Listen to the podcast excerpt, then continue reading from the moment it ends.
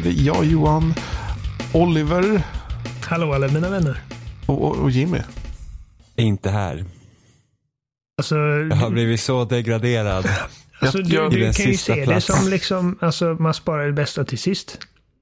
Fast nej, Det är ju inte riktigt så, men du kan ju låtsas som att det är så. precis. Det är ju inte riktigt så, så jag tänker inte låtsas heller. Jag är det för- faktiskt nu vilket namn jag skulle ta. Så tänkte jag, jag säger nog Jimmy först och sen så kom Oliver ut i min mun så jag vet inte Ja, riktigt det vad är som bra hände där. Johan. Det är bra. Ja, Det är instinktivt rätt mot Ja. det rätta. Förlåt Jimmy. Hur, Ja, läge, hur är det- läget med er? Det, det är bra. Vad bra. Det är fint väder längre nu. Mm, nu, nu är det vår. Det Nu är... är det, vår, det är nästan sommar-ish. Ja, Ja, jo, men det De ju, hoppar det, har, över våren och bara säger wow, stek, sol. Ja. det har ju tagit sin lilla tid att komma till den här punkten. Herre Jesus. Herregud. Så jag har inte varit här Ja. på två veckor nu tror jag va? Mm, Det var ju fem år sedan vi hade sommar sist. fem år, ja. Mm. Låter korrekt. Oliver Va? var med på podden på två veckor. Sommaren var fem år sedan. Ja, ja nu hänger inte riktigt med på... Sverige inte har, jag heller. Sverige har blivit rena rama Westeros. Det är långa vintrar. Ja, ja snart där. Det var ett skämt om att vi har haft dåliga somrar. Ja, ja okej. Ja, okej. Då fattar jag. Ja, jag, jag, jag sa just liksom att men jag, jag har inte varit med på podden på två veckor. Mm. Ehm, jag kommer inte ihåg vad jag gjorde förra, förra veckan. Förra veckan vet jag dock att jag precis kommit hem från Amsterdam. Var inte det Eh, för förra veckan? Nej, det var förra. Var det det? Kanske. Så då, alltså, jag, jag var hemma när ni började, men då liksom, jag bara, jag, hade typ nästan precis kommit innanför dörren och jag bara, äh, orkat. Jag sitter på flygplats och skit. Så jag bara, äh, fuck spelsnack. Tack, Förlåt tack, mig. tack, tack. Men nu är jag här. Så att eh, nu, nu, nu kan det fortsätta som vanligt. Som vanligt. Alltså, jag, vi, vi brukar gå igenom typ så här om vi har spelat någonting än. Mm. Eh, och eh, det är väl the talk of the, the talk att ni har spelat eh, nu ska jag, jag höll på att säga Gears of War här. Jag menar God Mm. of War. God of War. Äntligen är det ute. På tal på kyla. Som man har väntat. Alltså det, det, det, det är mycket snö och skit i spelet. Eh, men Kratos går typ runt nästan naken. Eh, Han, han är ju gud så det är väl kanske. Så ja, jag- jag undrar det liksom. Är, är det därför han inte ens huttrar lite? Är det för att han är en gud? Eller är han bara så jävla badass att han inte bryr sig? Ja, det, Men- Det måste ju vara för att han är gud.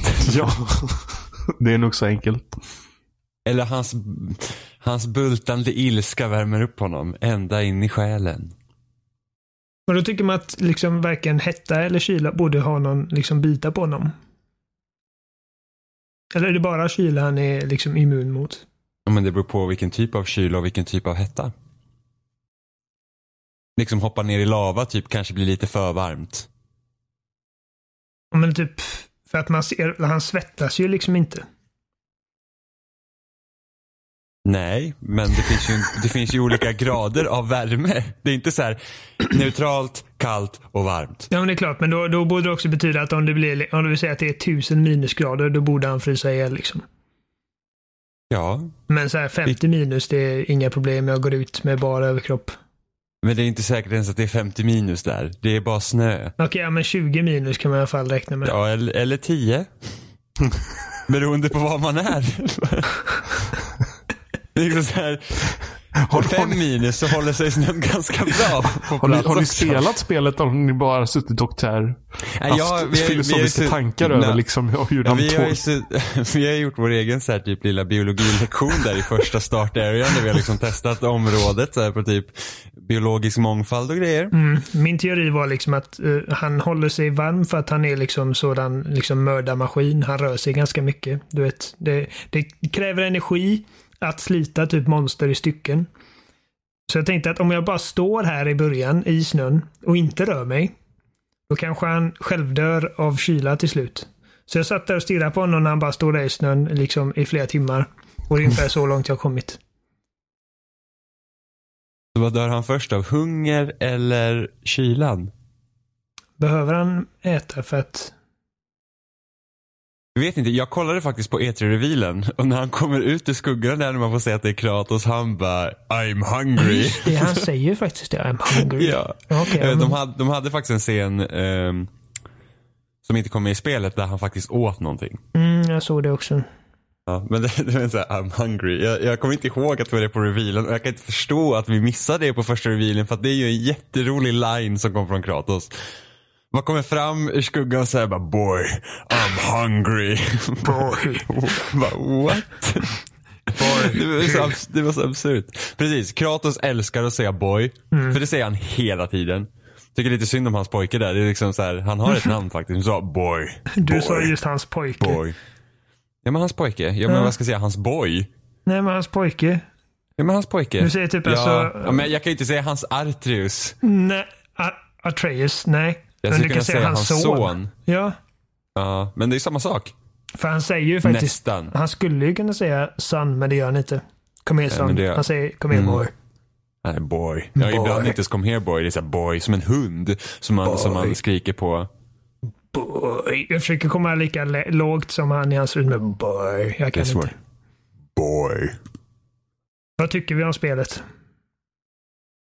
Det är stark Eh. 7 av 10. Jag tänker inte sätta en siffra på det. Jag är inte klar än. Nej, inte jag. Ehm, jag, jag tycker det är bra. Kan man säga. Jag, jag tror att det här spelet kommer nog närmst Breath of the Wild. Liksom samma känsla när man spelar det. Som jag hade förra året. För att alltså, man kan liksom sitta en hel dag och spela och känna att tiden inte går. Ja, för det, det är Och det jag känner nu. det Att var jag, jag, länge sedan jag vill bara kände- liksom få den här podden undanstökad så jag kan fortsätta spela.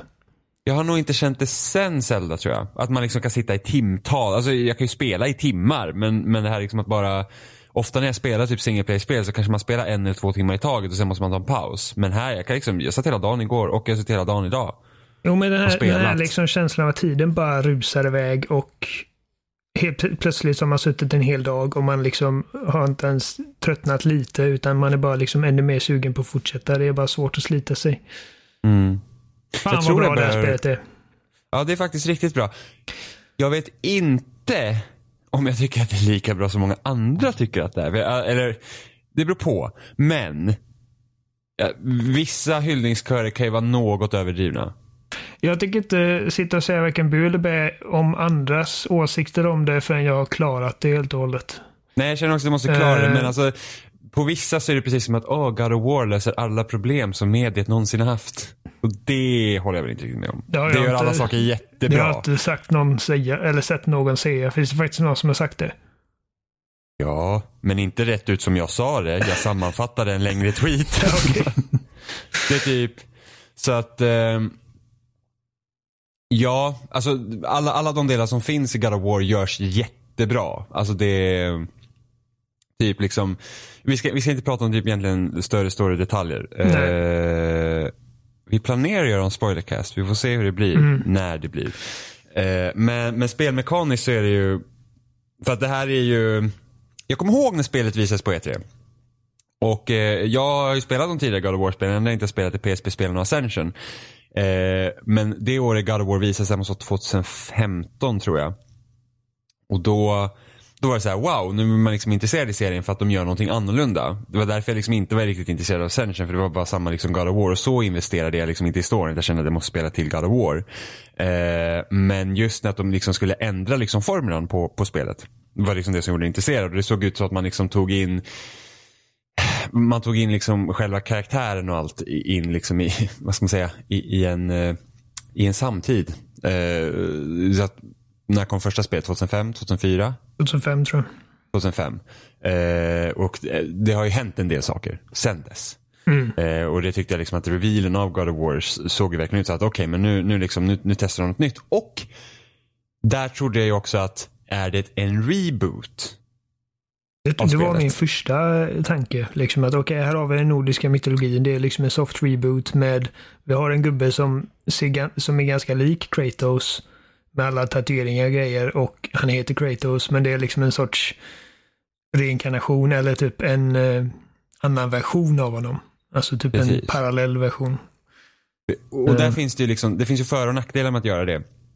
Så nu är ju inte det här en reboot, eh, utan det är ju, det är ju ett helt, eh, är en det, det, är ju en fortsättning. Det, så det, är Mm. egentligen skulle lika bra kunna heta God of War 4, förutom Ja. SF3. Men, så, så det finns ju för och nackdelar med att göra så. Att om, om, om, säg att det hade varit en reboot, då slänger man ju bort allt det här gamla från, från Kratos. Liksom att, Mm. att eh, liksom bort med hela den här grekiska eh, liksom typ slakten han liksom utförde eh, för flera år sedan. Och liksom då hade man kunnat börja om från noll. Men istället så har de ju så här att okej, men vi, vi bygger istället vidare på, på de gamla spelen och så tänker vi, ja men liksom nu har det gått ett par år liksom Kratos liksom på något sätt typ försöker ändra sig eller vad som helst. Och att då liksom, då kan man bygga vidare på det man liksom har lagt och tänka att okej, men de här grejerna hände, hur kan, liksom, vad händer med en karaktär? Eh, så det blir den vägen då och det kan jag tycka är, det gör ju det hela intressant. Precis. Liksom. Jag, jag, jag hoppades från början att det skulle vara en sorts nystart med en ny karaktär eh, och att likheterna var liksom för liksom för seriens eh, estetiska continuity liksom. Ehm, men det var mest för att med tanke på hur God of War-serien, vilken vändning de tog efter det första spelet där, där eh, där Kratos i princip bara bestämde sig för att liksom jämna hela den grekiska mytologin med marken. Eh, och hur trean slutade så kände jag liksom att jag vet inte hur man, hur man fortsätter det och får det att kännas liksom logiskt eller hur man får det att funka överhuvudtaget. Hur, hur slutade trean? Det kommer inte jag ihåg. Alltså han, han, eh, han läser ju att eh, Pandoras ask som han öppnade i första spelet för att Mm. kunna döda Ares eh, innehöll både liksom, ja dels innehöll den liksom eh, någon jävla någon jävla kraft. Alltså, jag kommer inte ihåg exakt, men det är alltså han, han inser, han får, han får det klart för sig att eh, det, det var någonting i den kistan som man inte visste var där och det var hopp. Eh, och det är i princip med hopp han lyckas slå sönder Zeus ansikte i slutet. Alltså det är bara en sån konstig liksom, de, det känns som att de försöker säga någonting med det men sen så blir det bara liksom fort, fortsatt slakt i princip. Och sen så står ju han där efter att ha dödat Zeus och alla gudar är borta och liksom världen är typ i ruiner. Så kommer ju Athenas spöke där och säger typ att ge mig kraften från eh, boxen.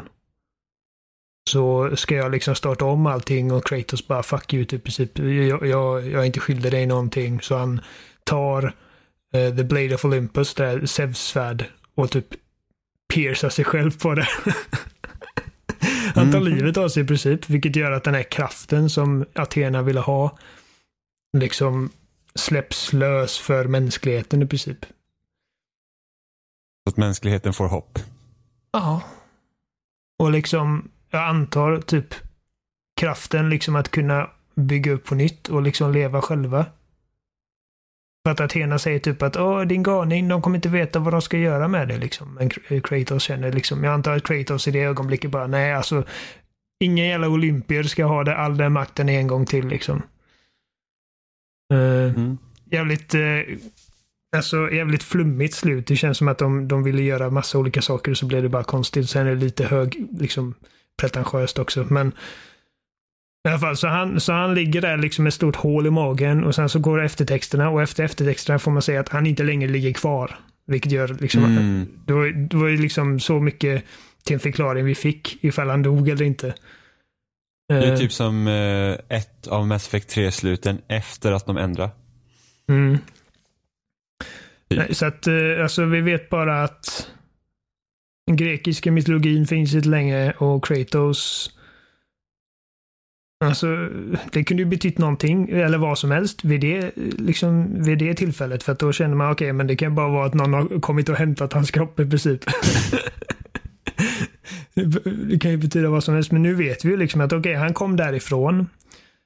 Jag har inte kommit så långt in i storyn än att jag har fått jag vet inte om man någonsin får en förklaring på hur han överlevde det eller hur han har hamnat där han är nu. Eh, Det är inte säkert att de kommer gå in på det, men vi vet ju liksom att okej, han tar livet av sig och sen så är hans kropp borta så att liksom antingen så Ja, det är, under, det är underförstått att han har liksom promenerat iväg. När vi tittade ifrån. Liksom. Jag skulle inte säga att det är, un, jag skulle inte säga att det är underförstått att han överlevde i alla fall. Nej, det vet vi ju. ja, något, något har ju hänt. Jag bara tycker det är konstigt. Så, alltså, jag försöker se den liksom synen framför mig. Att så han liksom trycker in det här liksom enorma svärdet in, rakt genom bröstkor eh, bröstkorgen. Och lämnar liksom ett jättestort hål i sin, i sin överkropp. Eh, och så ligger han där och sen så bara poff. Äh, Okej, nu gör det inte ont längre. Nu går jag härifrån. Vad hände liksom? Adrenalin Oliver. Ja. Oh. Förklaring på allt. Eh, jag vet inte om de kommer liksom försöka gå in på det och försöka liksom förklara hur fan han kom därifrån. Men ja, just det. det var så det slutade sist i alla Det är fall. inte säkert ens att det behövs förklaras. Nej, alltså det var ju först nu när vi, kom, när vi kom in på det som jag började tänka på, vänta nu, hur fan kom han därifrån? Så att det har liksom inte varit viktigt för mig fram tills nu. Mm. Ja, men det var så det slutade i alla fall. Ja, men, men den största liksom, förändringen då i spelet det är ju det stridssystemet. Mm. Det, det är ju liksom, eh, tidigare, de tidigare God of liksom hade du låst kamera. Vill jag komma ihåg. Eh, Ja. Och var väldigt typ så här typ Devil May Cry liknande fast liksom inte lika, vad ska man säga, avancerat. Det, Inte alls lika avancerat, men alltså du Nej. hade ju så här typ hitmätare. Du hade ju ingen så här Ja. style meter. Och Nej du, men du hade kombos och grejer va? Ja, precis. Men det har du ju Mm. här också. Men du har ingen, ja precis, jo men du har Jo. ingen kombomätare. Nej, alltså, alltså, kombomätaren, alltså hur många Nej. slag du har träffat utan att bli träffad. precis.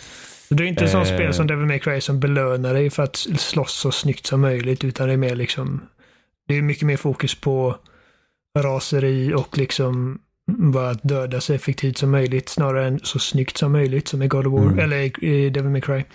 Mm. Eh, Men ja, ka- kameran har ju varit låst och, de, och så det, det bara där, är liksom- kameran skulle jag säga är liksom den största förändringen. För att även om de hade kunnat ge Kratos den här nya yxan och ge han samma moves och grejer men ändå ha kvar de låsta kameravinklarna så hade det ändå känts väldigt mycket som de gamla God of War-spelen. Så Mm. faktumet att man har full kontroll över den nu, det, det är nog det jag skulle säga är liksom den största. Och sen också hur, hur världen har gjorts. Liksom att det, det är inte open world, men det är liksom inte linjärt heller. Utan du kan ju gå, gå ut och utforska ungefär som i, eh, Det är typ Tomb Raider. ja, eller Zelda faktiskt. Ja.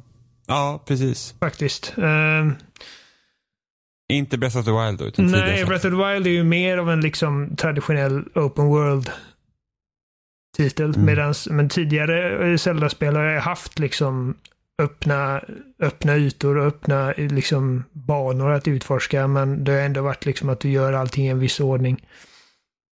Så att det, jag skulle jämföra det med den strukturen. Ja. ja men stridssystemet är ju mer, alltså här, alltså nu har vi börjat se liksom influenserna från Dark Souls i spel. Alltså om man tänker typ Assassin's Creed Origins i höst, i, ja i höstas. Mm. Eh, var ju väl, kändes ju väldigt Dark Souls. Eh, sett till att liksom att istället för att ha många fiender som springer runt omkring dig så är det liksom färre. Du, du har liksom den här ganska eh, kameran som ligger ganska nära karaktären. Mm. Och liksom du, du, du fok, alltså man fokuserar mer på per slag än liksom att, att, att sätta ihop någon form av liksom kedja. Alltså, Eh, ja. och, och det här är också lite liknande, alltså man tänker typ inte för att det kommer jättefå fiender på skärmen här, så det är bra mycket mer fiender på en gång än i Dark Souls. Men det är inte som vad jag kommer ihåg att det kunde vara i God of War när det verkligen så här kryllade med fiender. Och liksom Ja, typ så nej. här, I föregående spel så kunde du liksom jonglera liksom en typ 50 fiender på en gång. Och i, ja, det var, det var ju så, de var ju liksom inget hot, det var bara typ cannon fodder för dig. Här är det ju Ja. mycket mer liksom att du måste verkligen tänka på hur du slåss och hur du approachar varje fiende och varje encounter. Mycket Ja, mer taktiskt spel alltså. ja och, det är, och det är inte, det är inte liksom sällan heller som du kanske bara möter max tre fiender åt gången. Eller, eller och ibland liksom bara en som är liksom starkare. Ja. Eh, Bara två och- liksom jobbiga fiender i kombination med varandra kan bli skitjobbigt. Som en Revenant och en Ogre. Det blir mardröm fan. Ja, Eh. vet, du, och du kör på typ hard. Mm. Eh, jag kör på normal. Eh, och eh, Inte, in, inte det absolut svåraste utan näst, ja. Ja, men hard. Alltså det, det andra kallar jag typ extreme eller något Ja, sånt. precis. Eh, men, men hard så förstår folk, liksom tredje svårighetsgraden. Mm. Jag kör på normal och jag tycker ändå på normal så får jag ändå en utmaning. Eh, Okej. lite, min, lite mindre nu, för nu har jag ändå rätt så bra grejer. Så att nu, nu kan jag liksom typ breeza igenom det mesta. Eh, men möter jag liksom svårare fiender så får jag också liksom, alltså Förlorar man koncentrationen när den behövs, då dör du.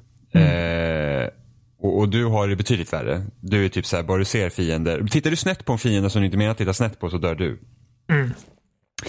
Eh, men eh, det, det jag är nästan mest imponerad av, av stridssystemet i spelet är att de har lyckats göra det Dark Souls slash Bloodborne men lättillgängligt. Alltså det är ju mycket mer slipat än till exempel Bloodborne är. Eh, Bloodborne, där är det ju verkligen så här ett slag per gång typ. Och här kan du ändå lägga ihop liksom flera, alltså det ser ju jävligt snyggt ut när du lyckas liksom få till riktigt bra kombos. Så det flyter på jävligt bra så att du liksom Jävligt bättre koreograferat.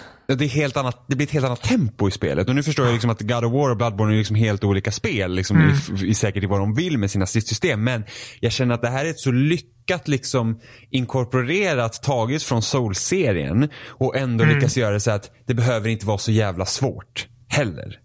Nej, alltså, jag, känner- jag känner, när man börjar jämföra spel med Dark Souls och grejer så blir det liksom att Dark Souls combat för mig är liksom att du har typ du har lätt attack på R1 och sen har du eh, tung attack, hård attack.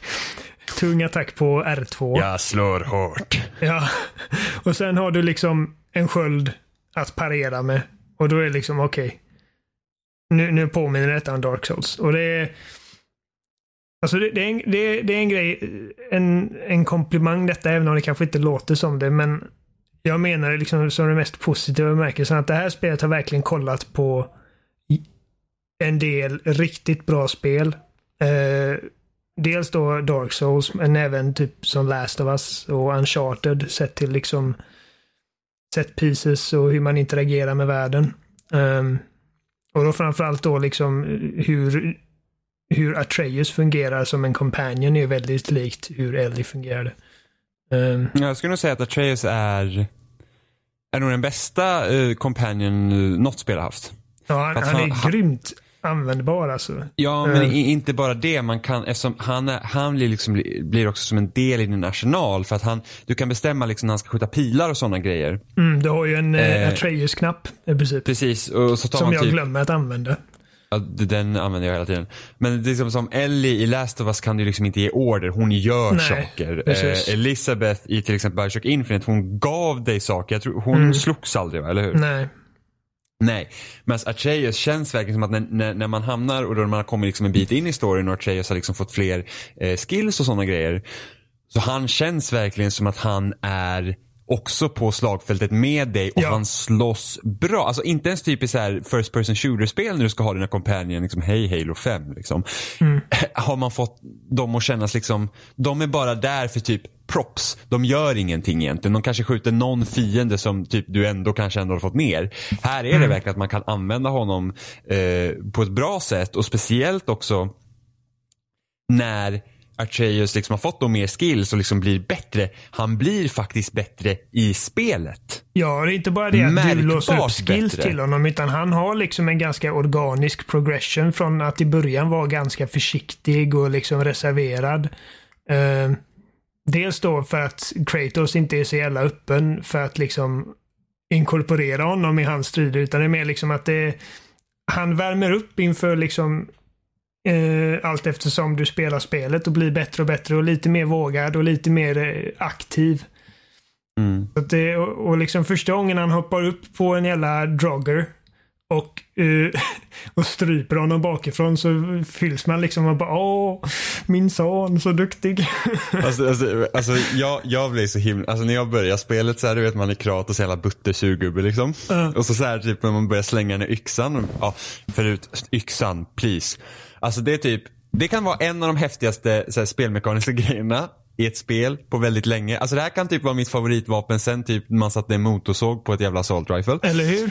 Man slänger iväg yxan och sen trycker man på trekant så kallar man tillbaks yx- yxan och så kommer den i Kratos hand och så blir det liksom lite så här, man bara känner hur tung den här yxan är för att när Ja. Kratos tar emot den, hans arm bara poff, liksom man ser kraften liksom trycka tillbaks halva sidan av hans kropp. Och det var så tillfredsställande att kasta Grymt. den här yxan och kalla tillbaka.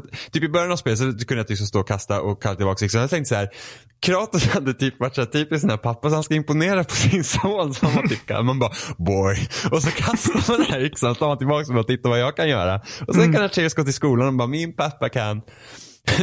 Min pappa kan fånga yxan i luften. Bara, bara, bara just den kasta och kalla tillbaka moven är typ en av de mest tillfredsställande grejer jag har gjort i ett spel, alltså på åratal. Ja, alltså typ, typ alltså min favoritgrej i början var när man inte liksom själv var så stark så man slängde den där jävla yxan åt fanders och sen så kom de här typ tre fiender och skulle börja mucka gräl framför en så kallade man tillbaks yxan och så slog den dem i bakhuvudet. Skitkul! På vägen tillbaka bara går igenom allting. Ja, så, Ascoolt så, är det. så det är en jättehäftig alltså, spel, eh, sp, spelmekanisk grej. Alltså, det, är liksom, det ser bra ut, det låter bra, det är kul att använda. Det bara, ja. All, allting liksom, på ett rent tekniskt plan så är liksom varenda aspekt av vad som vad ett eh, tv-spel består av, liksom jobbar tillsammans för att skapa den här liksom underbara upplevelsen bara genom att bara i att svinga den här jävla grejen. Leviathan-yxan är ett sånt jävla coolt vapen. Jag var Mm. jättenervös för det när vi såg, eh, för jag, jag älskar God of War-serien. Jag, Mm. jag har spelat, alltså ettan, tvåan, trean har jag spelat om säkert tio gånger. Eh, och eh, jag har ju känt det efter Ascension så kände jag att okej, nu känns det som att de har kommit till en vägg liksom där de inte längre kan de kan inte längre göra det här, det här intressant utan att verkligen gå tillbaka till ritbordet. Så att när de avslöjade det här spelet på, jag tror det var 2016, inte 2015. Eh, Det, det stämmer nog mycket väl till 2016. Eh, så, eh, så kände jag att okej, ja det här är intressant. Jag var jätteintrigued. Det var liksom min favoritgrej på hela E3 det året. Eh, bara för jag kände att okej, nu har de liksom gjort någonting för att göra det här liksom fräscht igen. Vilket är Mm. precis vad serien behöver vid det här laget. Men jag var ändå nervös för när jag såg den där yxan, liksom att det inte skulle vara lika roligt att slåss i det här spelet som i de tidigare. För att det, det har alltid varit väldigt roligt att slåss i God of War-spelen. Ehm, Mm. för man känner liksom att hans, eh, de här ikoniska svärden som är, sitter fast i kedjor som är liksom inbrända i hans eh, liksom armar. Eh, det är bara liksom bara en sån, så, såna coola vapen liksom. Man har jättelång räckvidd på dem och man kan göra massa coola grejer. Så jag tänkte att byta ut de två kedjesvärden mot en jävla yxa liksom. Jag bara, hur fan ska, hur ska den kunna fylla det hålet?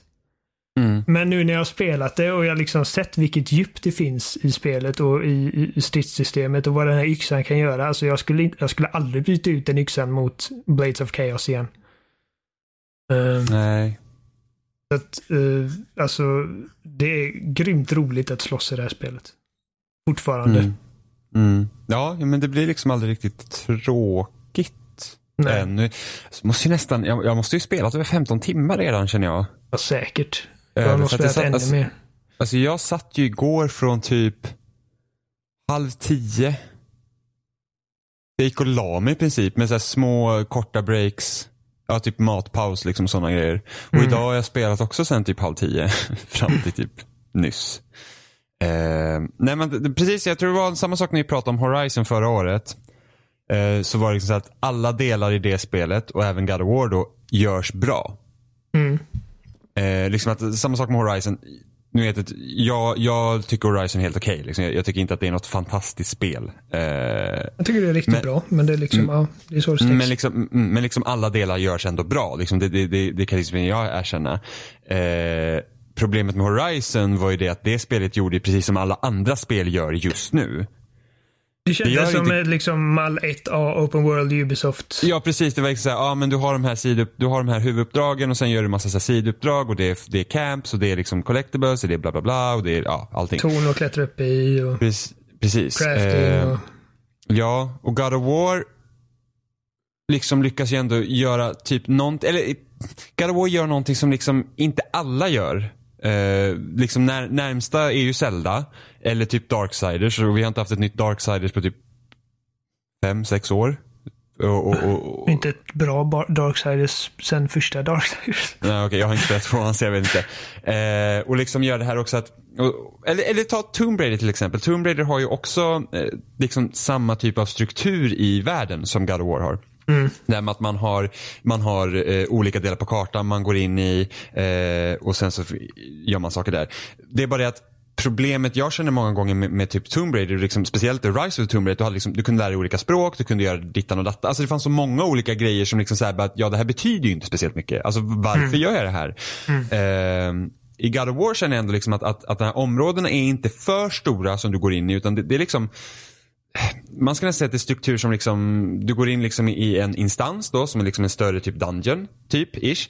Eh, och sen så finns det olika rum och varje rum är liksom packat med typ så här kistor. Alltså att det liksom, du behöver aldrig gå liksom hårt och nosa efter saker utan liksom det finns där med liksom små, små pussel som aldrig blir för svåra men de är inte heller tillräckligt lätta för att du ska bli uttråkad att göra dem utan det är liksom, det är en nice change of pace från striderna. Eh, så att du har hela tiden någonting att göra. Eh, och liksom just att det är inte mycket onödigt. Du, liksom, du, du får reda på saker om, om liksom, eh, eh, Midgård och Asgard och gudarna liksom genom Atreus som, som då liksom genom eh, hans mamma då eh, har fått liksom lära sig historia och sånt. Eh, och Kratos som inte typ bryr sig liksom mm, behöver hjälp av honom nu för att ta sig vidare. Liksom. Så att du, då, då, liksom, då blir det som en det blir som en resa för de båda här. Liksom, att eh, ni hittar liksom så här stenar eller typ såna här eh, målningar och så berättar Atreus om dem så får Kratos lära sig det. Så det, är liksom, det blir ett sätt för dem också att bonda. Eh, genom då att hitta typ olika collectibles. Jag vet inte vad jag ska komma med allt det där. Jag hoppas, jag hoppas att det, det, att det, liksom, det känns som att spelet gör något som inte alla andra spel gör. Det, det känns som Ja, en alltså ny liksom- upplevelse. Ja, för de hade ju kunnat göra det typ helt open world och sen har de fått springa runt på den här snöiga kartan i en evighet och sen har man fått gå till de här olika encampments och typ för att få grejer.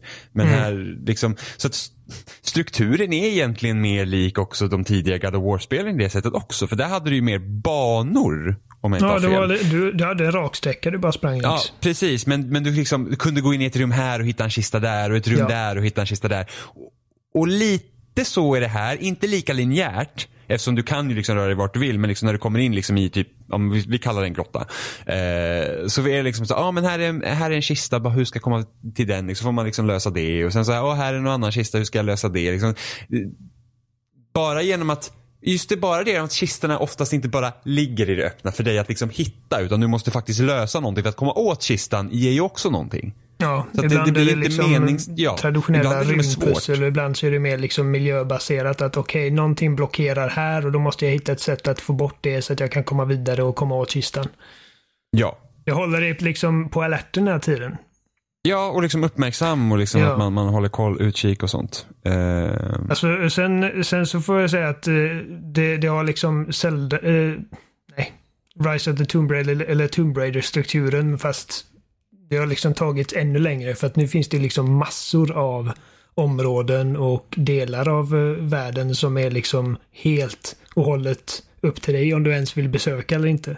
Mm, Det är liksom inte bara det att du hittar en fork in the road och sen så kommer du till, ja här är en kista och sen så går du vidare utan det är liksom stora jävla plättar av liksom spel som, som du inte ens ska- måste ta det an liksom. man skulle kunna kalla dem pannkakor Oliver. Ja. Stora plättar. Den gick hem. ja, det gick han. Eh, men jag måste också säga en sak till. Jag älskar levelsystemet i det här spelet. Okej, ja.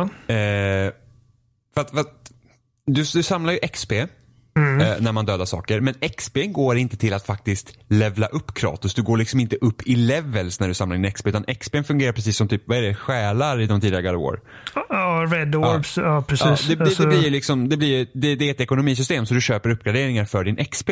ja, så alltså sen- uppgraderingar innebär, det är, ju- det är ju moves i princip. Ja, precis. Nya Nya, nya attacker kombos. Ja. grejer. ja.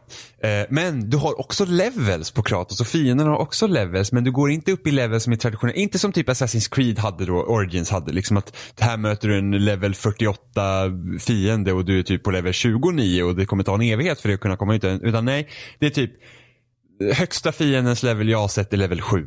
Jag är på level 5 just nu. Utan hur du går upp i level är genom att crafta armor och upp, uppgradera din armor så att leveln blir liksom en symbolisk din- siffra för din power. Alltså hur, din, hur din stark level du är liksom... Din level är en, en sorts summa av vad du har för gear på dig just nu. Ja. Och hur Och- och stark det- din yxa är och allt det där. Ja, och det gör liksom så att det är aldrig omöjligt att möta fiender som är jättestarka. Men just att det inte finns så höga levelgap heller så kommer du aldrig hamna i en area liksom att hit kan inte jag besöka förrän om typ 30 timmar. Nej, jag, jag har du- aldrig kommit till en punkt där jag känner att okej, det här är helt omöjligt för mig att ta nu. Nej. Eh, Och det liksom finns ju att- fiender som är så starka att de liksom, alltså nu på hard så finns det fiender, typ en level 7-fiende one-shotar mig i princip med vilken attack som helst. Eh, Ja. Men Nej, om jag bara är duktig nog så kan jag liksom undvika att bli träffad liksom. Och så, Ja, och där, där kommer ju liksom Dark Souls Bloodborne. Eh, Mm. Men även Dark Souls och Bloodborne har ju liksom högre eh, levels på gubbarna. Visst har de? Eh, jag tror inte man, man ser nog inte fienden har några Nej, levels. just Nej, men jag tänkte gubben. Jo, men alltså gubben Du som styr har ju levels. Precis, så är det. Ja. Eh, men liksom just det att det handlar inte så mycket heller om att du ska liksom komma upp till, till level 58 eller 60 någonstans. Så det, är Nej. inget som, det är inte som ett rollspel på det sättet utan det är, liksom, det är bara som en indikation till vad du är, vad du har för power just nu. Nästan, det är nästan lite som Destinys light level. Precis, det var precis det jag tänkte säga. Eh, Eh, Och så att XP, XP får du ju genom att slåss och göra quests. Och XP använder du för att liksom eh, låsa upp nya attacker och göra Atreus eh, förmågor bättre också.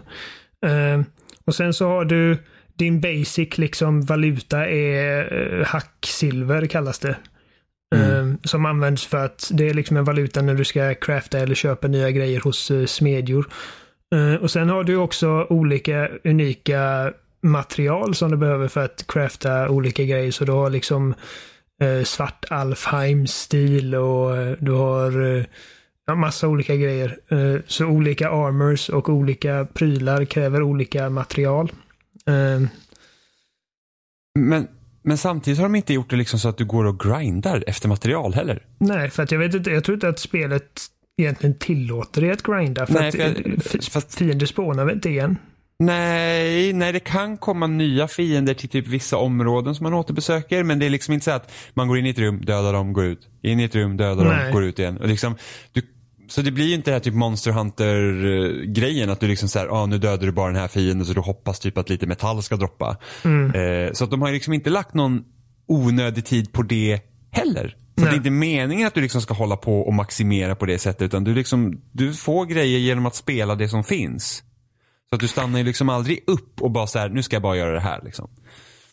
Yxan fungerar så att du, du, du behöver ett föremål som kallas Frozen Flame.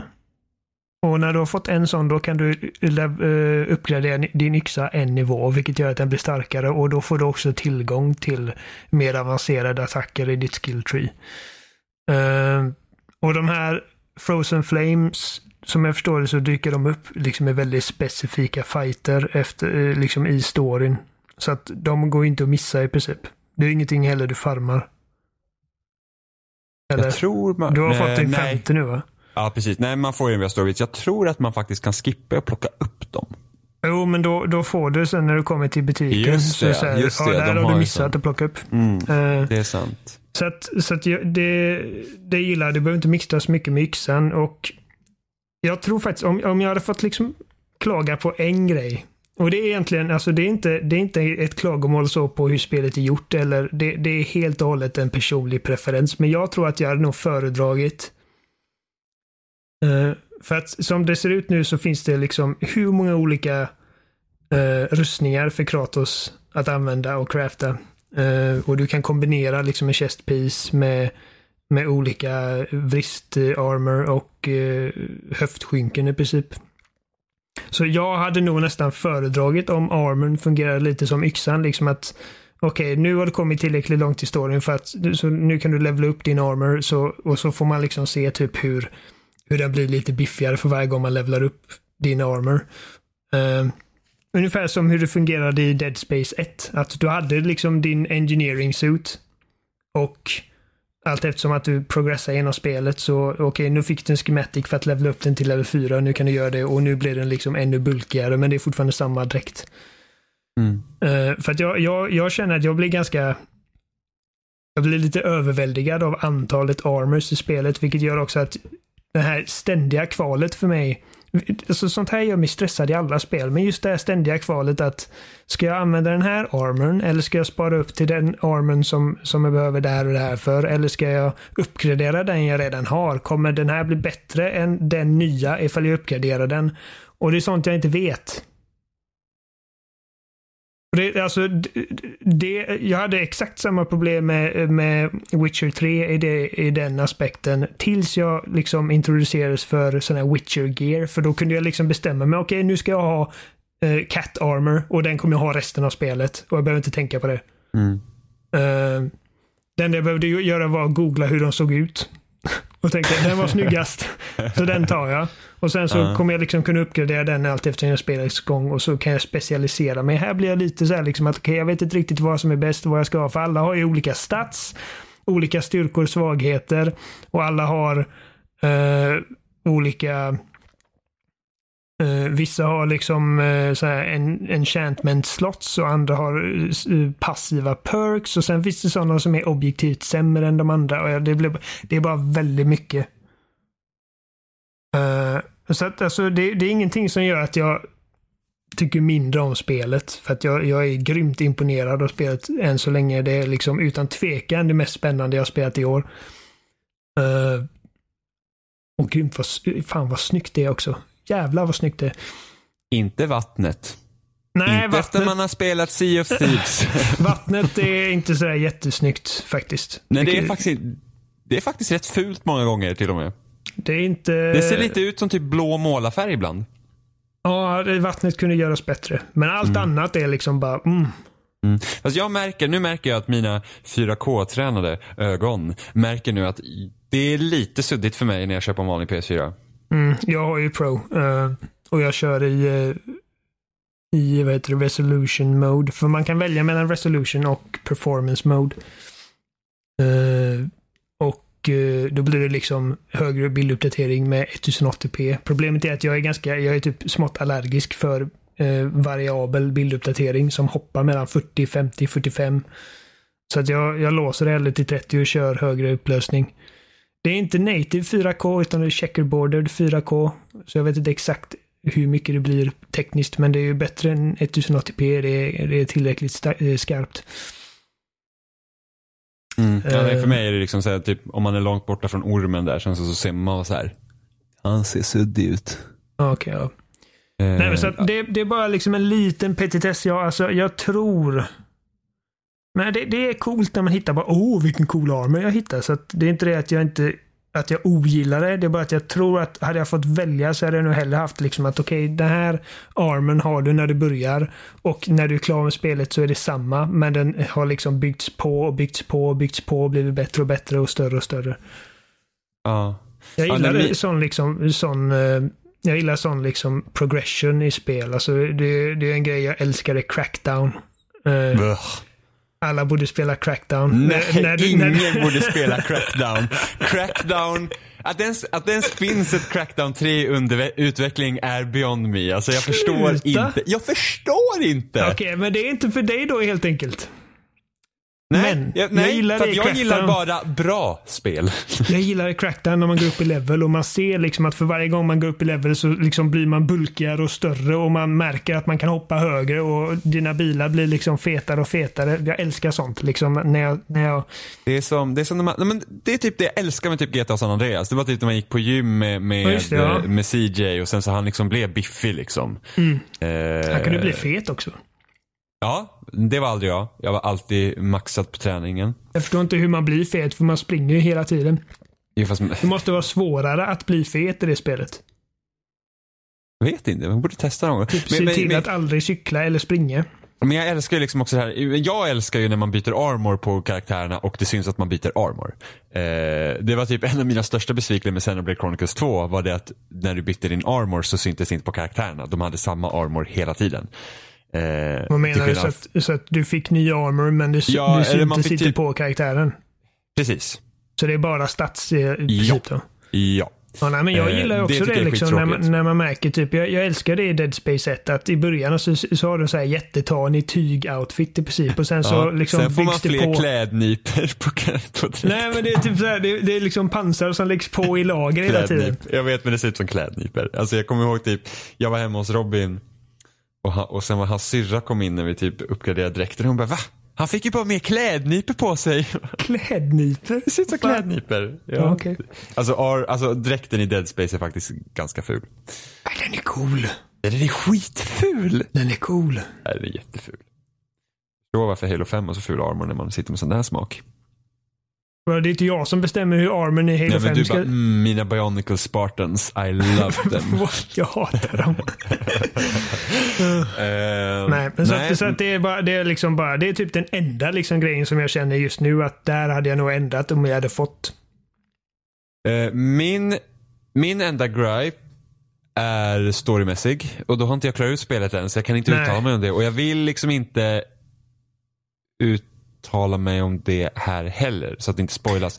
Nej, Eh, vi kommer ju prata det om, om vi bestämmer att göra en, ja, Ja, en spoilercast. Då kommer vi ha gott om tid att prata om story. Precis. Eh, för jag... Det, det beror på hur det slutar. Alltså jag, det beror på hur det slutar. För att jag har lite så här, lite så här ja, precis. Eh, men, men min enda så här story, det är liksom, jag hade nog förväntat mig eh, lite mer, tror jag kan säga. Du har inte kommit till en Eh. punkt då du känner liksom att jag verkligen typ har trappat upp helt enkelt.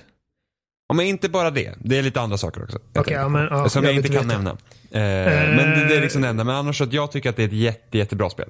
Jag med. Jag, jag älskar det och jag, jag känner att jag är väl lite som dig där. Att jag känner att det, det som, när jag är färdig med spelet, så det som kan göra att jag blir liksom, att det drar ner det lite för mig, det är ifall, eh, ifall de inte liksom verkligen försöker säga någonting med storyn. Alltså, jag hoppas ju att de, att de på något intressant och spännande sätt lyckas inkorporera liksom Kratos eh, bakgrund och vad han har gått igenom i föregående spel eh, i den här berättelsen. Att de liksom reflekterar över det mer än vad de har gjort hittills. Eh, jag känner att if, om det är ju intressant då liksom att, att istället för att reboota spelet och börja om från början, eller serien, så är det ju, det är ju liksom, jag kan tänka mig från liksom en creator eller eh, typ en manusförfattarståndpunkt så är det väl mer intressant att försöka få folk att bry sig om den här karaktären från trean som är liksom, han har typ inga kvaliteter överhuvudtaget. Uh, än att spela om från början, men då känner jag att då, jag hoppas också att det lönar sig liksom. Mm.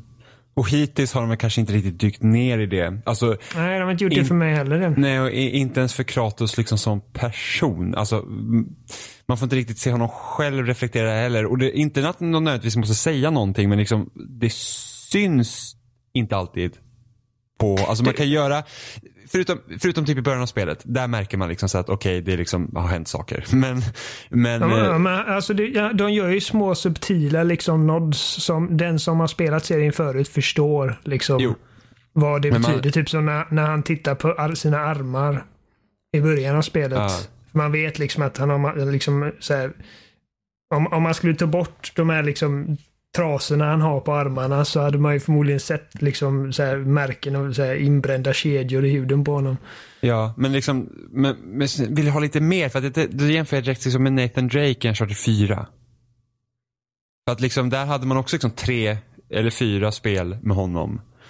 Eh, Och liksom man, man kunde märka hur det har påverkat liksom honom och liksom den resan han gör i det spelet. Jag hade gärna haft mer sånt i God of War också. Så man liksom verkligen liksom, man får den här liksom, lite den här tryckande känslan liksom att, ja, men, men vi ska inte gå in mer på det. Vi får Eh. se helt enkelt. Vi har, vi, vi har ingen aning om hur långt in i spelet vi, vi- är. Jag, jag vet inte hur långt, nej jag vet inte hur långt jag har kvar heller. Jag tror att jag börjar komma till tredje akten nu, men jag är osäker. Man kan ju Eh. vara liksom, jag skulle ju kunna vara halvvägs, jag skulle kunna vara nära slut, jag vet inte. Ja. Eh, men, men i alla fall, God of War, bästa AAA-spel som släpps i år. Ja, det var lätt. Utan tvekan. Så jag, jag bollar lite med vilket spel som jag tycker är bäst i år. Det är, det är God of War eller Celeste. Celeste var jävligt bra. Mm. Ehm, så, med det sagt. ehm, för då har det kommit upp lite andra saker nu med, med liksom God of War och man har, eh, då har man liksom tagit en en serie och liksom gjort om den. Man har liksom stuvat om från grunden. Lite som Breath of the Wild, även om jag skulle säga att God of War är mer en radikal förändring än vad Zelda gjorde. Jo, det. För då har det också kommit upp så här, okej. Microsoft har också serier. Har de? ja, de har, de har De speciellt. har det, både, ja. både Gears och, och, och Halo. Det är liksom deras största, vad ska man säga, typ storydrivna spel. Alltså jag, jag, jag har sett skämsbilder på att Microsoft ska göra samma sak med Halo. Och skillnaden är att de sätter skägg ute på Master Chiefs armor. Boy. Boy. Ehm, för, för att tänka så här. För att både, i alla fall jag, var ju rätt så besviken på Gears 4. Jag med. Och till viss del Halo 5. Eh, Halo 5 är mer narrativa aspekter. Mm. För att jag tycker ändå att det är, den förändringen de gjorde i liksom hur, hur, hur Halo spelmekaniskt fungerar tycker jag är det, det var liksom deras sätt. Det, alltså, Halo 5 spel, spelmekanik var liksom en reimagine av Halo. Det kändes som att man tog in Halo liksom i, i, i moderna tider om man säger så. Det är en ny era, ja precis. Precis. Ja, Så- är så- så, så glömde de bort storyn bara. Ja, Ja. precis. Där, där är story. Men alltså jag... Det, och det, det är svårare att göra det ur, ur liksom ett första persons perspektiv. Vad ska du göra i ett första persons perspektiv? Du kan liksom inte ändra kameran. Alltså jag skulle inte vilja spela ett third person eh, Halo. Liksom det, är inte Nej. Halo. det är inte Halo. Där blir det så mycket svårare att ändra. Ja. Men för Halo, där skulle du kunna ändra om strukturen på kampanjen till exempel. Det behöver inte Ah. vara tio banor. Det, det är det här du är på väg in i nu. Ja. Ja. Ty, ja, typ, då ett, ett open world Halo. Nej, inte nödvändigtvis. Ja, för det här pratade jag redan om med Halo 4. Eh, för, det, för att med Halo 4 så var det så att eh, när det visades upp så var det många som anmärkte på att åh, hooden är så nice. För att det är för att folk som har arbetat på Metroid Prime har arbetat på Halo 4. Mm. Eh, Det var även typ de här djungelbanorna och sånt så såg man liksom att det var inte lika tomt som det var Ja. i tidigare Halo-spel. Men det, man, alltså, redan så fort de visade upp eh, Halo 4, jag tror det var E3 2012 eller vad det var. Så, Mm. eh, då, då, då kände jag liksom att båda de här nya Prometheum-fienderna såg ut att vara liksom inspirerade av typ Space Pirates i Metroid Prime. Mm. Eh, Det var liksom mycket som och typ det här ljusa på light rifles och liksom bara mycket av den designen liksom fördes över lite. Mm. Nej, för att, för det, då, man ska ändra Halo 6 till exempel eh, och ändra liksom i strukturen hur man, man, man spelar det spelet. Så jag tänker mig att de skulle kunna göra ett Metroidvania. Eh, så du skulle kunna ha en semi-öppen värld. Alltså du skulle fortfarande kunna ha typ klassiska Halo-banor i det här stället. Liksom, det blir som liksom en dungeon skulle kunna vara det. Eller du tänker att det är, en, Eh. det är en öppen värld men storyn för en på det sätt så känns som. Ja, precis. Det ska ju inte vara liksom en öppen värld som typ ja, men Horizon eller uh, valfritt Ubisoft-spel. Utan det ska ju vara liksom en... Tänk, tänk dig typ, ja, men tänk dig typ Metro Prime och där hade ju, Ha- Halo 4 hade ju passat så bra för det. För du Ja. kraschlandar ju på en planet. Ja, alltså Ja. Metro Prime är ju illusionen av en öppen värld. Typ, På ett Precis. sätt. Så det är lite sånt, illusionen av en öppen värld. Liksom att du kanske har någon form av backtracking och liksom, jag vet inte var det är inte som att Master Chief ska uppgradera sin armor men man ska ju kunna få nya vapen som fungerar eller nycklar eller vad som helst som kan öppna upp nya delar av världen så att man får springa lite fram och tillbaka. Eh, och då också kunna göra hans, liksom, och det hade också funkat för Halo 5 om vi säger att var det skit, liksom att okej, Master Chief har lämnat UNSC och han letar efter Cortana. Det hade också funkat för Halo 5 och så hade man kunnat göra ett Metroidvania. Eh, för att så hade de kunnat leka med strukturen i, i Halo. Ja, Halo, Halo Singleplayer egentligen är ju typ bara du gör samma sak som multiplayer fast istället så skjuter du datorgubbar typ i en områden om och om igen. Och så länge det är Covenant så är det också bra datorgubbar. Alltså kul att skjuta på. Alltså, jag har tänkt på det här, för, för att du sa det här häromdagen. Uh, och det var uppenbart för mig att du har tänkt rätt mycket på detta. För att jag tror det var en kompis till oss, jag och Adam, som sa typ hur hade ni velat att Halo 6 ser ut? Och du bara Metroidvania, med en gång. Du blinkade inte ens, utan det, du hade det svaret liksom på lager redan. Spoilers, jag kom på det precis när han sa det. Fast jag Min har ju första funderat på det förut, alltså Halo 4. Ja, min första reaktion bara, seriöst? Mm. För då börjar jag tänka, ja, Metroidvania så tänker jag liksom typ Metroid Prime-hållet. Men ju mer jag tänker på det, desto mer känner jag att det hade fan kunnat funka. Mm. Det, du hade ju fått, det hade ju varit en del grejer man hade behövt lista ut eh, och liksom hur det hade fungerat. För att en, en viktig del av den typen av spel är liksom att du ska känna att du hela tiden blir bättre. Ehm, så att det är liksom, jag har inget självklart svar på hur det skulle fungera. Kanske om man skulle typ landa på den här planeten och alla dina suit eh, uh, modifikationer, kallas det, förmågor är, liksom har gått sönder så att du måste liksom bygga upp. Okej, nu har jag en boost och nu har jag ground pound eller whatever. whatever. Eh, Om inte story-progression kan liksom räcka liksom. Ja, ja, jag vet inte. Mm, Jag vet inte. Jag är ingen Nej. spelutvecklare. Men alltså, jag, jag blir intrigued över liksom idén för att och sen känner jag liksom att, att, att kalla det Metroidvania det kan liksom komplicera lite för titta på God of War. Det har ju liksom lite av den typ Alltså de kvaliteterna sett till bandesignen. Mm. Ja men Metroidvania säger det är liksom mer generellt så att man ungefär vet åt vilket håll man vill ta det. Ja. Eh, sen får ju de lista ut det då. För att jag, jag känner liksom att gameplaymässigt som hur Halo 5 fungerar, där gjorde de liksom sin typ soft reboot av, av liksom grejerna. Du spelade annorlunda som du inte har spelat tidigare. Eh, och Halo det tycker 6 jag räcker på det Ja, planet. jag med. Ja, absolut. Jag känner inte att... Eh, jag, jag hoppas inte att... Jag hoppas ju tvärtom att när Halo 6 kommer att det är liksom... Att de inte har ändrat massa grejer i spelmekaniken. För jag känner att det de gjorde till femman var så grymt jävla bra. Men vi spelar ju fortfarande multiplayer Halo 5. Ja, Med det är fortfarande asbra. Ja, ja, jättekul. Man kan sitta och spela typ fem timmar i sträck och bara, "Åh, fan Ja. nice. Halo. Eh, Så att det, det enda de behöver göra egentligen det är liksom att se till att eh, bara få en bra kampanj med liksom intressant med ett intressant narrativ. Eh, Mm. Och ut med skådsystemet som inte hör hemma där. Ja. Eh, Gears å Men, andra sidan. Om du inte, eller hade du något mer att säga? Nej, Jag skulle bara säga att eh, förmodligen så kommer ju Halo 6 utspela sig på en ny Halo-ring. Eh, Ja, och där hade du ju kunnat ha. Metroidvania. ja, Till, tillba- Eh. Tillbaka med split, split screen co-op säger jag också då. Ja men det, det har de det bekräftat. har de bekräftat Har de att det det? ska de ha. Ja, Ja. de sa Men- det att vi kommer aldrig göra ett Halo utan split screen igen. Nej, Eh. det hoppas jag. Men alltså, det, det- förmodligen så var ju split screen borta från Halo 5 för att de inte hade tid. Och få det att funka. För att Halo 5 Men eh, ha- hade förmodligen co-open i hade ju problem. Halo 5, är det typ att man kan spela fyra stycken, eller hur många det nu är? Ja, fyra. Så man kan liksom ta... eh, Man du kan, tar över de karaktärerna. Så att du, du spelar inte fyra Master Chief utan du spelar Master Chief, eller typ en spelar Master Chief, en spelar Linda, Kelly och Fred. ja, och en Ja, spelar. Lock och sen spelar jag någon ens Buck. minns och alla. namnen på dem. Jag förstår inte. Sen är det Lock och Buck och Vale och Tanaka. Yes! Jag kunde Mm. dem också. Eh, Gears å andra sidan är ju svårare att ändra. Eh, känner jag rent spontant hur man hade strukturerat om det. Jag vet inte. Jag, jag, jag känner inte att... Jag tror att hade jag... Hade jag hade Alltså, jag varit hur hade man- tvungen att hur- antingen omdesigna Halo eller Gears så hade jag fan hellre omdesignat Gears alltså. Eh, för att du, du redan, redan i och med att det inte är första person så känner jag liksom att du redan med en gång så kan du göra fler, fler olika Ja, grejer. jag, jag vet inte hur man hade gjort det. Alltså, jag försöker tänka liksom, hur hade jag ändrat Gears? Nu har jag en jävligt nice idé för Halo så jag hade ju hoppat på Halo lätt. Men eh, Jag jag har en asnice idé för Gears.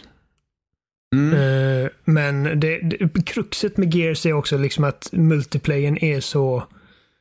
Du har sådana hardcore-fans och det ska liksom fungera med typ e-sport. Jag vet inte ens om det finns en, Ja, fast- en e-sportscen att prata om fast jag säger, jag säger ändå såhär, fuck that. Alltså, de kan ju, Jag alltså, känner också det. För att det är liksom att då får de ju alltså, de kan göra en ny multiplayer. Det kanske är skitroligt. Liksom, Ja, alltså jag, jag känner att if, jag, jag personligen, alltså hade jag fått bestämma så fuck multiplayer. Alltså multiplayer-scenen ska liksom inte vara anledningen till att man inte kan göra nya grejer med en spelserie längre.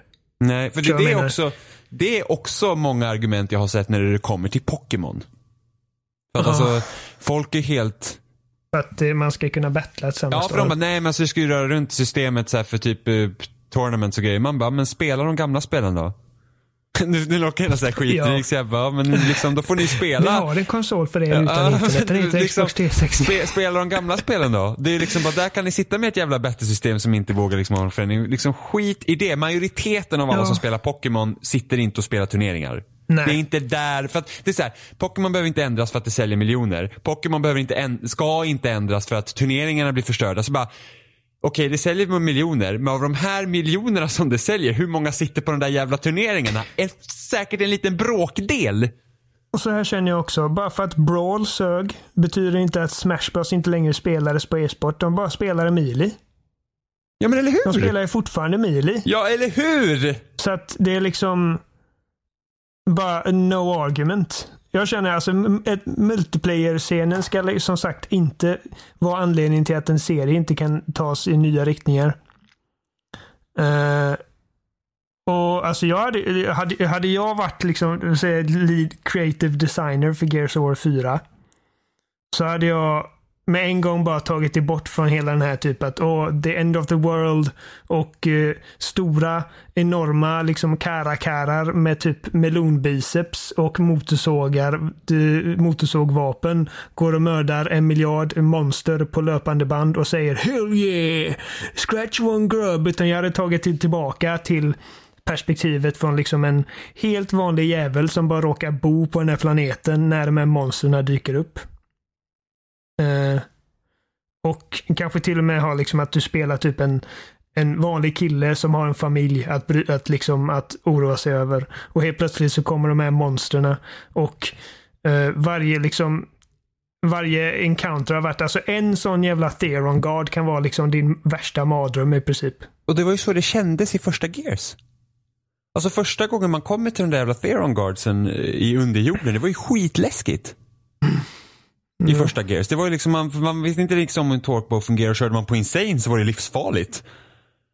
Ehm, Precis. Nej men alltså jag, jag, jag, jag hade mycket hellre velat se liksom bort, bort från hela den här COG eh, grejen, liksom militärvinkeln och mer liksom en överlevnadshistoria. Liksom att här är typ en vanlig jävel.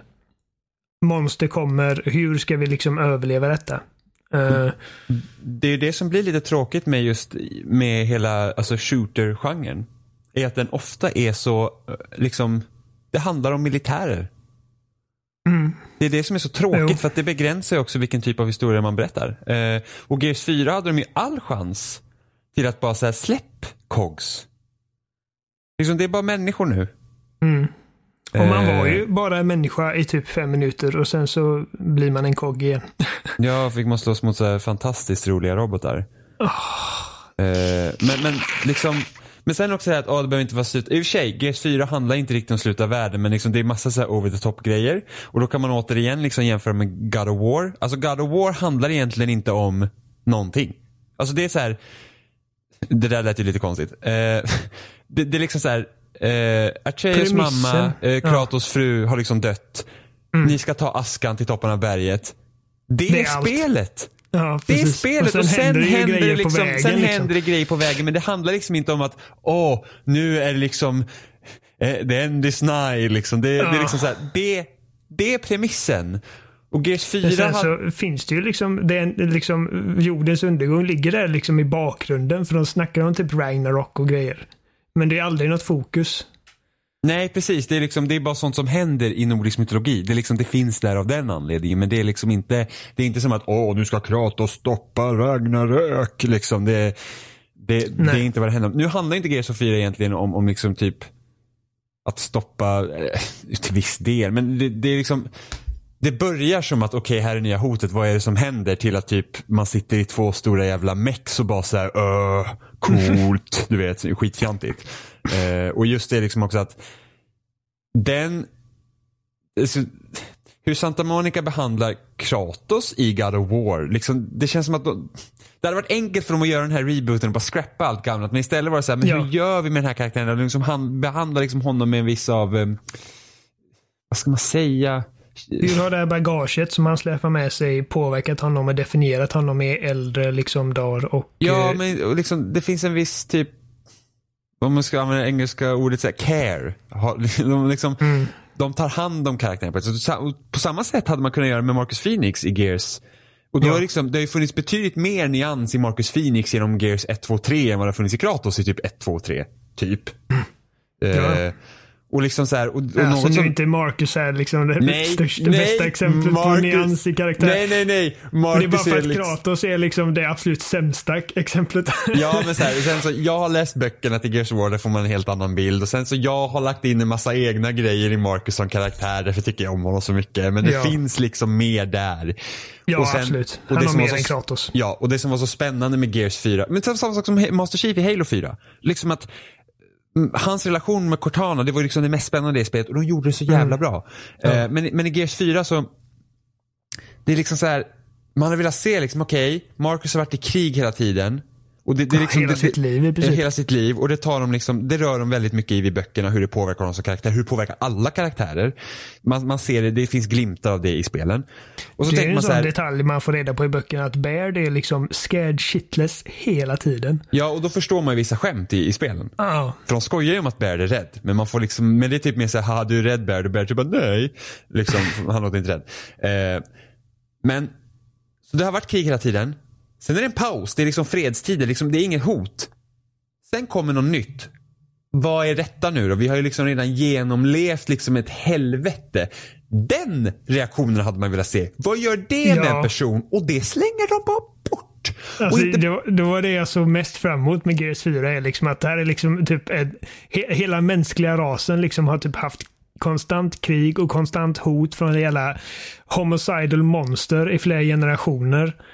Och helt plötsligt så liksom börjar det igen. Jag hade ju känt på att jag hade ju fan skjutit skallen av mig så fort det kommit ny, äh, de här swarmsen. Bara, äh, Ja. nu, fan heller att det här ska börja om igen liksom. Ja, och då finns det liksom två, det finns två intressanta aspekter man kan göra här. Ett, de gamla karaktärerna, det händer igen, fuck this. Liksom fy fan vad hemskt. Mm. Alltså, nej okej, jag, jag ska inte ens nämna den grejen, det, det var alldeles för känslokallt. Två, Va? alltså jag tänkte säga något jättehemskt, jag kan ta det sen. Eh, två, eh, två, Vadå, är det så hemskt att du inte kan säga det nej men alltså, ja men alltså det är att göra lite lätt på vissa allvarliga saker. Två, Okej, ja. Eh, då har vi karaktär här som har inte vuxit upp med hotet från Locust men måste ju ha hört om det och liksom Ja, ja. har föräldrar som har levt med det.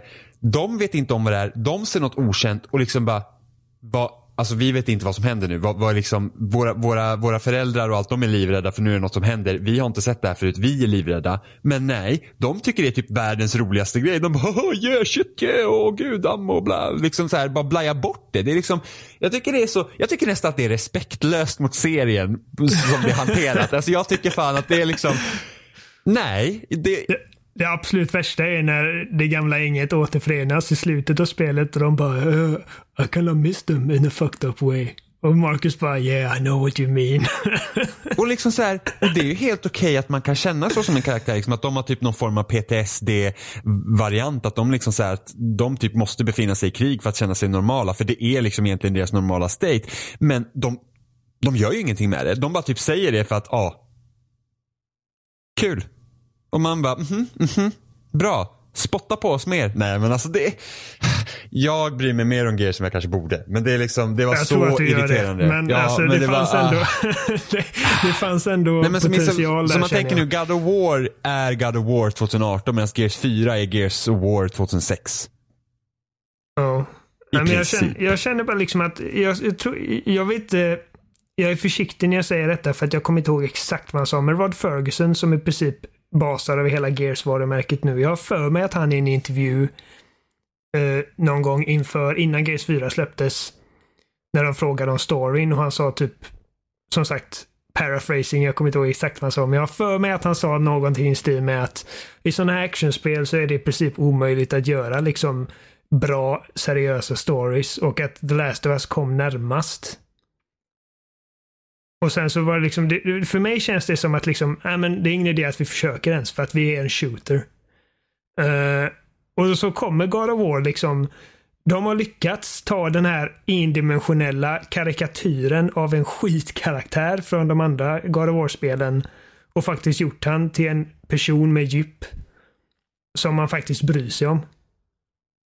Mm. Jag tycker liksom att det, och det, det är också ett spel, alltså du har fortfarande liksom det här löjliga våldet och det är fortfarande ett actionspel där du sliter monster i stycken och du liksom petar ut ögon på folk och det är liksom Du har hela den här grejen också, det är ett actionspel men det tar sig ändå på, på väldigt stort allvar. Ja, men bara titta på en charter till exempel. Ja. Alltså där, där också som att typ Ja, men liksom, ja, vi kan göra oss jättelöjliga över att man skjuter en miljard människor i en charter och att det är liksom så här, man bara, ja, loll, liksom, man har vandrat genom öknen och typ inte fått en jävla liksom, Mm. droppe vatten och sen är man liksom igång på en gång. Men, men liksom, de, de bryr sig om sina karaktärer och det tycker jag, fyran visar så mycket det. Alltså jag, jag tycker bäst om Uncharted 4. Så Liksom, Jag det, med. Ja, det, det jag tycker är det bästa spelet. Eh, Utan och liksom, och där hade de också, det är också liksom en vidareutveckling från Last of Us. Det fanns många fler moment liksom av att man liksom tar det lugnare. Liksom. Även fast det finns de här att man skjuter typ hur många fiender som helst också. Men det var inte lika mycket och man liksom, storyn är i princip, alltså ibland känns det som att storyn är liksom största fokus hos Naughty Dog och sen gör de shooters på det. Det är så det känns. Eh, så att, ja, alltså, Jag känner att eh, alltså, det, det är någonting som är grymt tydligt för, för mig Eh, och förmodligen för alla som gillar Naterdog-spel, att de älskar sina karaktärer. Eh, Neil Druckmann älskar Ellie och Joel. Eh, och de älskar Nathan och Elaine och alla de här och det är liksom det syns så att jag, jag tar ju hellre liksom en sån situation där det är liksom okej det är lite flummigt att den här Nathan Drake den här jättecharmige Nathan Drake har- i princip har en högre body count än Hitler. Eh, och att han liksom överlever tre dygn i öknen utan vatten. Eh, och att han liksom i, i princip är helt odödlig. Än att man inte försöker liksom ankra sina karaktärer i någon sorts verklighet. Och försöker liksom säga någonting med dem. mm. Eh, Ja, för menar, det hade man ju fått även om, de hade gjort liksom en, ett försök att göra eh, Gears 4 till liksom eh, eh, en mer djup berättelse med mer djupa karaktärer. Så man hade ju ändå haft det liksom elementet där också. att Ja, det är lite löjligt att man liksom motorsågar mo- monster.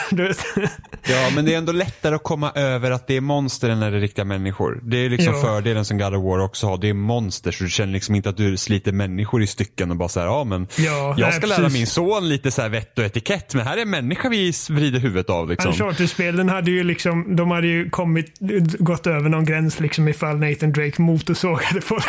Ja, jo och sen typ så här bara typ sliter armen av någon och bara så här, "Wah."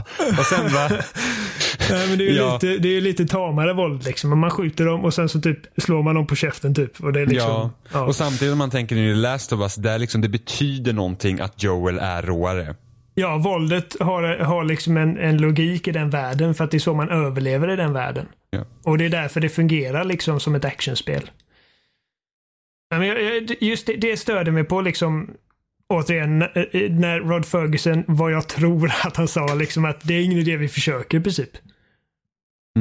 Ja men det, det, ja, men det är bullshit. Ja, ja men det tycker jag är tråkigt för då, begräns, då begränsar man mediet liksom. Varför ens ha en story? Varför inte bara köra multiplayer då, till exempel? Ja. Varför ens ha något Nej, så- driv då om man inte ens, liksom om man tycker att det är liksom, alltså.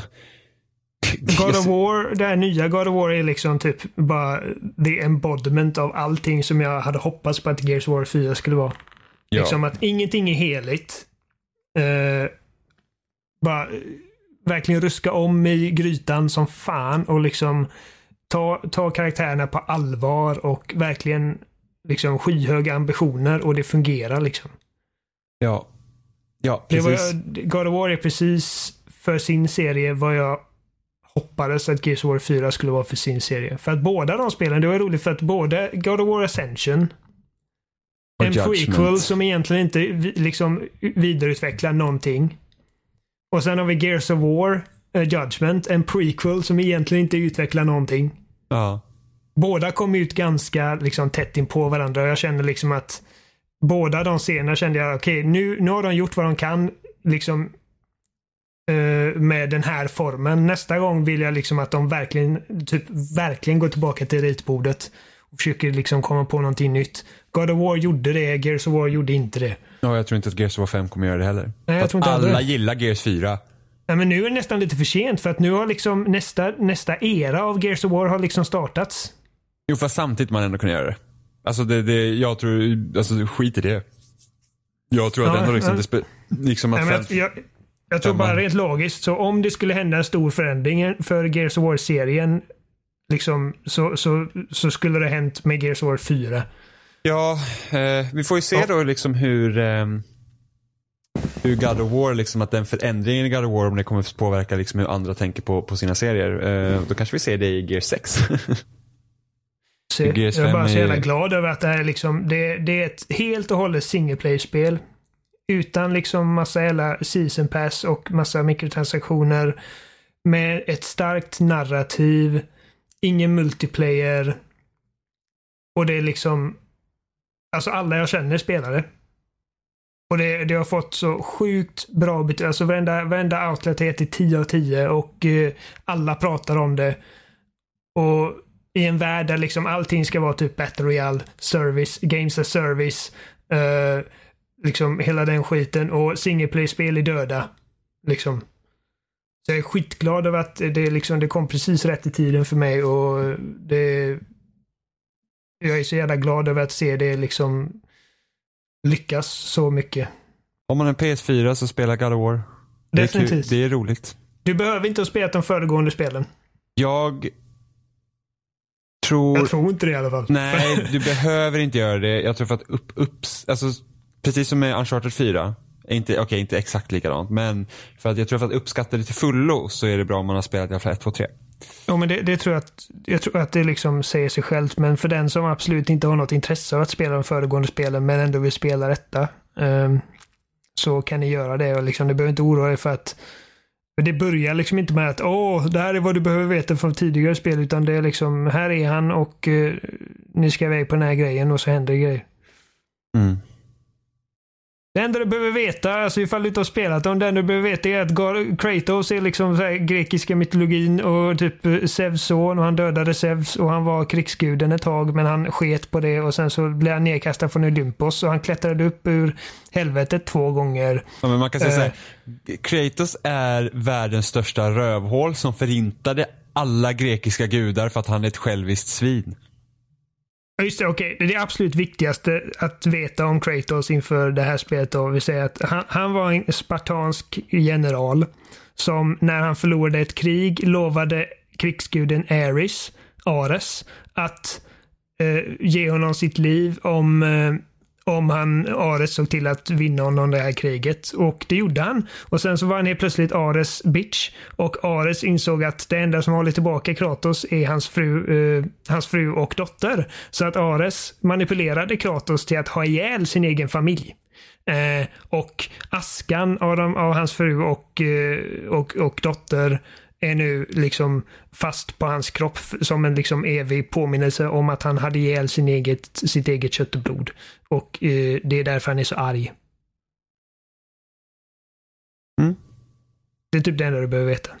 Mm. Och i, i, i ett och liksom i ett quest för hämnd så eh, hade han ihjäl varenda grekisk gud och liksom lämnade hela antika Grekland i ruiner. Hur han hamnat i liksom Skandinavien eh, har jag ingen aning om.